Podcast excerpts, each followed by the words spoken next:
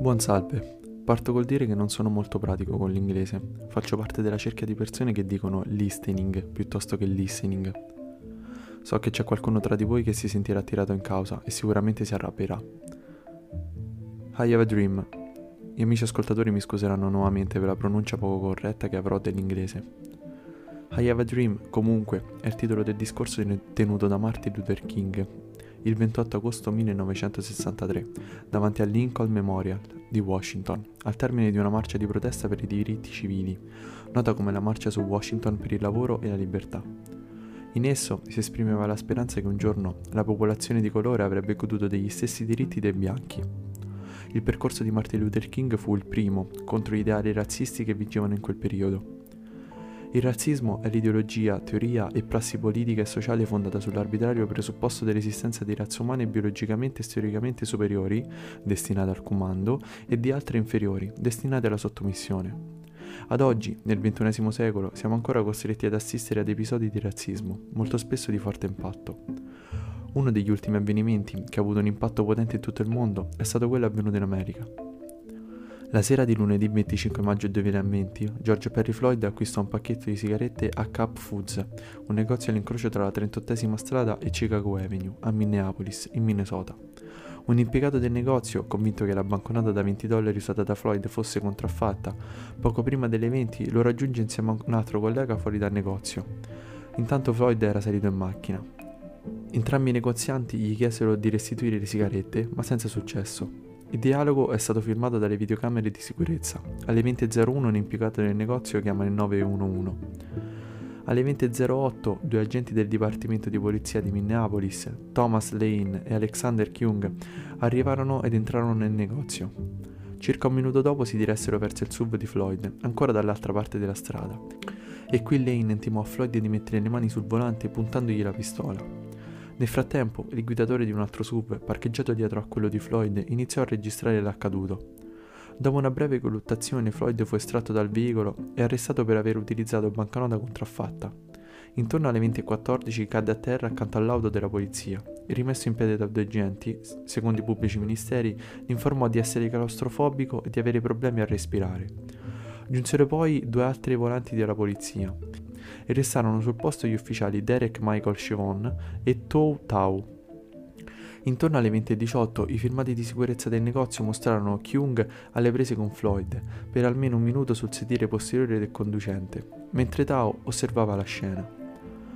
Una denuncia penale presentata contro Chevon sostiene che Floyd si rifiutò di entrare in macchina, anche dopo che gli ufficiali lo spostarono dal lato del guidatore al lato del passeggero.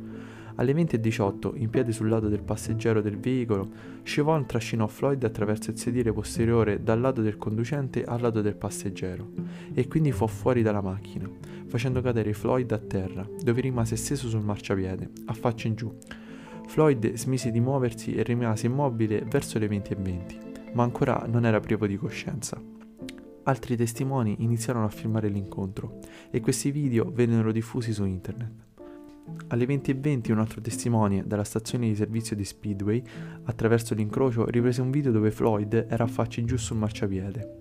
Floyd può essere sentito ripetutamente dire non riesco a respirare. Per favore amico, non riesco a respirare. Il testimone smise di riprendere quando Lane sembrò che gli disse di andarsene. Alle 20.20 una seconda persona, in piedi vicino all'ingresso del negozio, iniziò a riprendere Floyd immobilizzato dal ginocchio di Chevon e lo diffuse in streaming su Facebook. Verso le 20.22 gli agenti richiesero l'intervento di un'ambulanza con codice 2 di emergenza, successivamente poi inoltrato nuovamente a codice 3. Chevon continuava a tenere Floyd bloccato. Qualcuno chiese a Floyd cosa vuoi e Floyd rispose non riesco a respirare, per favore, il ginocchio al collo, non riesco a respirare. Alle 20.25 Floyd apparve privo di coscienza e i passanti chiesero ai poliziotti di verificare le condizioni di Floyd, esortandoli a controllare il polso. Chivon trattenne Floyd per 8 minuti e 46 secondi, sollevando il ginocchio dal collo di George solo dopo la richiesta dei paramedici. All'arrivo dei paramedici Floyd venne successivamente condotto in, in ospedale, dove venne dichiarato morto. Il razzismo purtroppo esiste da un fenomeno fin troppo diffuso, diffuso al tal punto che si fanno ancora distinzioni tra bianchi, neri e gialli. Ormai sono decenni che la lotta al razzismo si protrae in molteplici scenari, da quelli sociali a quelli politici, fino ad arrivare a quelli sportivi. Un esempio noto alla maggior parte della popolazione fu quello dato da Jesse Cleveland Owens. Tutto si svolse alle Olimpiadi di Berlino del 1936. Le Olimpiadi sono sempre un grande evento, non solo perché si svolgono ogni quattro anni e non solo perché al loro interno si sfidano i più grandi atleti divisi per ogni specialità. Le Olimpiadi sono un grande evento anche per il paese che le ospita e che ha la possibilità, tramite l'organizzazione della manifestazione, di dimostrare al mondo intero le proprie capacità organizzative. Tutto ciò si amplifica in maniera particolare in occasione delle Olimpiadi del 1936, che si svolgono a Berlino, in Germania, dove al potere da qualche anno si è instaurato il regime nazista guidato da Adolf Hitler. Hitler dello sport si interessa poco, ma ha un unico grande obiettivo, dimostrare al mondo la forza e l'efficienza della Germania e la superiorità della razza ariana. Il regime investe quindi una montagna di soldi nell'organizzazione delle Olimpiadi, fa costruire un nuovo stadio ed un complesso sportivo spettacolari, ripulisce e restaura la città e investe importanti fondi nella preparazione dei suoi atleti, i quali vengono selezionati in modo che a rappresentare la Germania ci siano solo atleti ariani, che dovranno vincere tutte le medaglie più importanti. Jesse Cleveland Owens è un ragazzo nero che viene dall'Alabama, appartiene ad una famiglia poverissima, poverissima perché è del sud e poverissima perché è di colore. Jesse è il settimo di una famiglia di 10 figli, ma una caratteristica che nessun altro possiede, è un atleta formidabile. Corre velocissimo ed è un portento anche nel salto in lungo. Viene notato dall'Università dell'Ohio, che lo prende con sé ad allenarsi, nel 1935, in una sola gara, Owens stabilisce tre record del mondo e ne eguaglia un quarto, che comunque già gli apparteneva. L'anno successivo ci sarebbero le Olimpiadi. Il regime nazista non lascia gli Stati Uniti tranquilli, tanto che vorrebbero pure boicottare i giochi, ma alla fine decidono di partecipare. Ed è così che nell'agosto del 1936 Owens vola a Berlino per prendere parte agli undicesimi giochi delle Olimpiadi moderna. Le Olimpiadi di Berlino si aprono il 1 agosto del 1936 per la prima volta nella storia i giochi vengono inaugurati da un tedoforo che entra nello stadio con la fiamma olimpica ed accende il braciere. E per la prima volta nella storia i giochi vengono ripresi dalla televisione. Tutto è organizzato alla grande. Il regime nazista si è impegnato a fondo per mostrare al mondo la potenza della Germania e la superiorità della razza ariana. A scombinare i piani di Hitler arriva un ragazzo dell'Alabama, americano e di colore. È Jesse Owens e diverrà il protagonista assoluto di quei giochi olimpici. Owens conquista tutte le principali competizioni di atletica, vince 4 medaglie d'oro conquistando i 100, i 200, la staffetta 4% e il salto in lungo. Nel salto in lungo, in particolare, Owens si scontra proprio con un atleta ariano, Lutz Long, il quale aveva il compito di portare a casa la medaglia d'oro in quella disciplina, essendo stato appunto selezionato dal regime. Ma non c'è niente da fare, Owens è il più forte. L'oro è suo e a Long non rimane che accontentarsi del secondo posto. La leggenda vuole che dopo la vittoria di Owens su Long, Hitler si sia alzato lasciando lo stadio per non dover stringere la mano al ragazzo nero. In realtà ciò non accadde. Dopo essere sceso dal podio, Owens passò davanti alla tribuna d'onore e ricevette il saluto di Hitler, che, da lontano, agitò la mano in direzione di Jesse.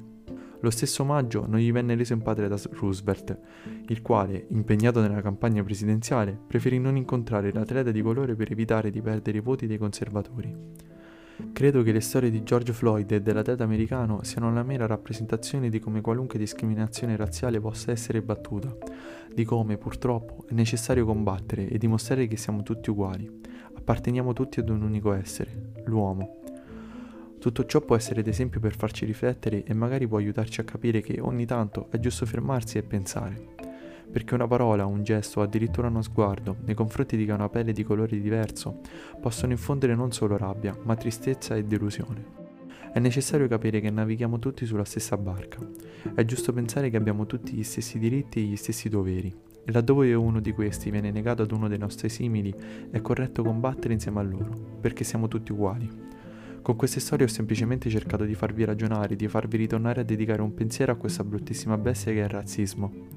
Non sono nessuno per dirvi e consigliarvi come pensarla su questo tema, ma sono sicuro che ognuno di voi può capire autonomamente che è giusto lottare per una buona causa. E come disse Einstein, l'unica razza che conosco è quella umana.